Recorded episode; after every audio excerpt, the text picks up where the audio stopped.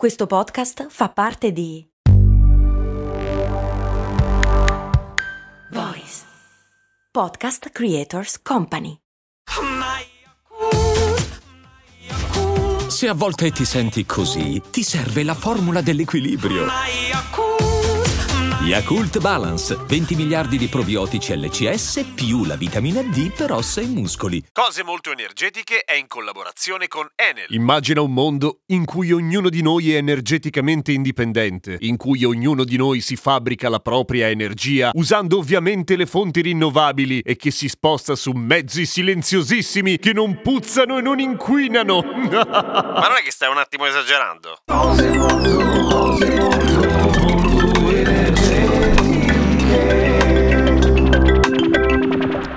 Ma va, non è mica uno scenario impossibile comunque, eh? Ma come si fa a fare l'elettricità? E soprattutto, poi, che te ne fai? Se ti avanza, mica la puoi vendere al mercato. Beh, tecnicamente sì. Ah, posso? Sì, te l'ho detto. Comunque, l'abbiamo già visto, ci sono potenzialmente un sacco di modi in cui noi privati, ma anche le aziende e le amministrazioni, eh, possiamo diventare indipendenti energeticamente. Non solo ormai esiste la tecnologia, ma ci sono sempre più incentivi per farlo e per dirla in modo che sembra che hai studiato, lo puoi fare perché la rete è bidirezionale.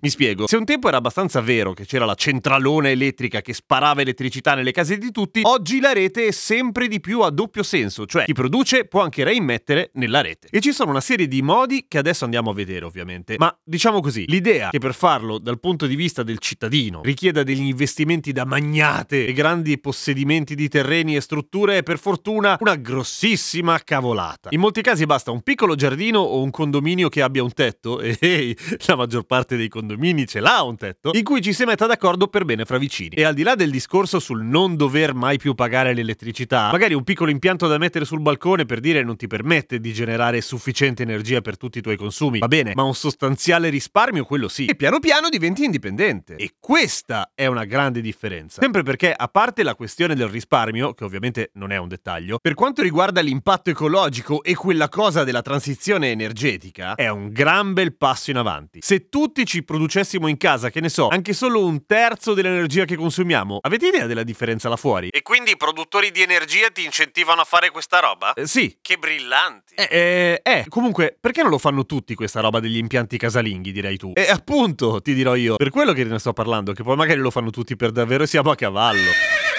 Nuovo il cavallo. Eh, lo so, ormai l'ho comprato il cavallo, lo uso ogni volta che posso. no?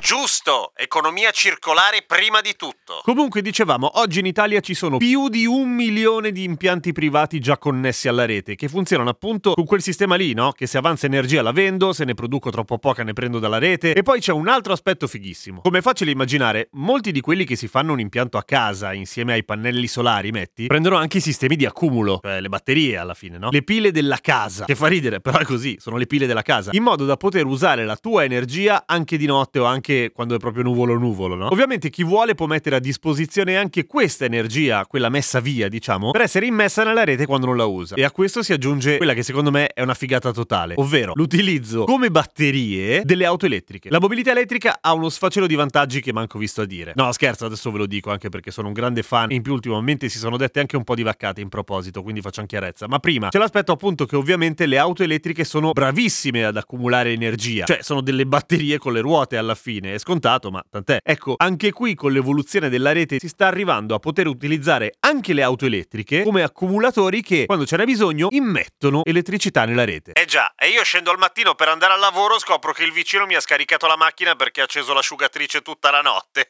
Ma pensa a te. Ma no, ovviamente. Intanto lo scambio di energia avviene entro una certa soglia, mica resti a piedi. E, e poi ovviamente si ricarica automaticamente appena non ce n'è più bisogno. Ma a proposito, già che ci siamo, dicevo sulla mobilità elettrica. Io ho la macchina elettrica e da quando ho l'auto elettrica sono super abituato che quando lo dico c'è sempre qualcuno che mi risponde Eh, ma come la ricarichi? Come se fosse una roba difficilissima. E di solito rispondo a casa, in box. Perché non è che ci voglia chissà che impianto, basta tipo, non so, la presa, hai in mente? Ecco quella. Ma in Italia ci sono una marea di colonnine anche in giro. E anche il fatto che devi stare fermo ore ad aspettare che si ricarichi è un mito che non ha senso in realtà. Ma ultimamente sento dirmi invece con grande soddisfazione una roba nuova. Eh, con l'aumento del costo dell'energia adesso spendi come un benzina. Ma sei fuori? Ok, sono stati pubblicati degli studi che hanno contribuito molto a rinforzare quest'idea qua. Studi che però hanno ipotizzato, primo, degli aumenti molto esagerati rispetto alla realtà e che non tengono conto degli abbonamenti flat che chi ha un'auto elettrica comunque può fare. Il tutto confrontando con dei costi di benzina e diesel, diciamo, molto ottimistici, per non dire altro. Insomma, per farla breve, no, è una cavolata. Mantenere un'auto elettrica costa oggettivamente meno, senza nemmeno tener conto di quelli che sono i costi dell'assicurazione e soprattutto della manutenzione, che sono un discorso a parte e anche molto interessante. Beh, ma ti sei infervorato. Ma no, è che è un tema sul quale sono un po' sensibile. Tornando al nostro discorso dell'autoproduzione e quindi di chi si dà da fare per essere indipendente, indipendenza operosa, diciamo. Avete in mente le immagini da fumetto in cui un tizio per caso si trova il petrolio in giardino? Ecco, con l'elettricità è un po' lo stesso, senza dover avere il giardino, senza conciarti uno schifo schifo perché il petrolio unge macchia di brutto, che non è un dettaglio. Chi si produce l'elettricità da solo risparmia, vende l'energia in eccesso, ci carica la macchina dimenticandosi per sempre i carburanti, che ha la macchina elettrica ovviamente, e contribuisce con qualcosa di gigantesco alla transizione energetica. E quindi lo so, suona esagerato detto così, ma non lo è. Alla fine contribuisce attivamente al progresso dell'umanità.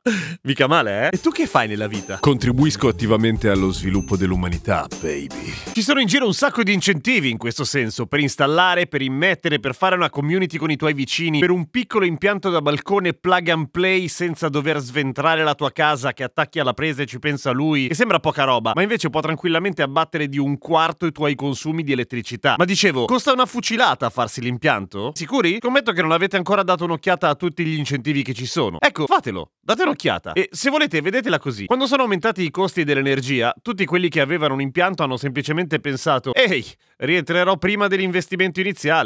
Fa un pochino rosicare, vero? Sì, anche a me, che ci ho pensato dopo. Maledizione. Alla prossima puntata di cose molto energetiche!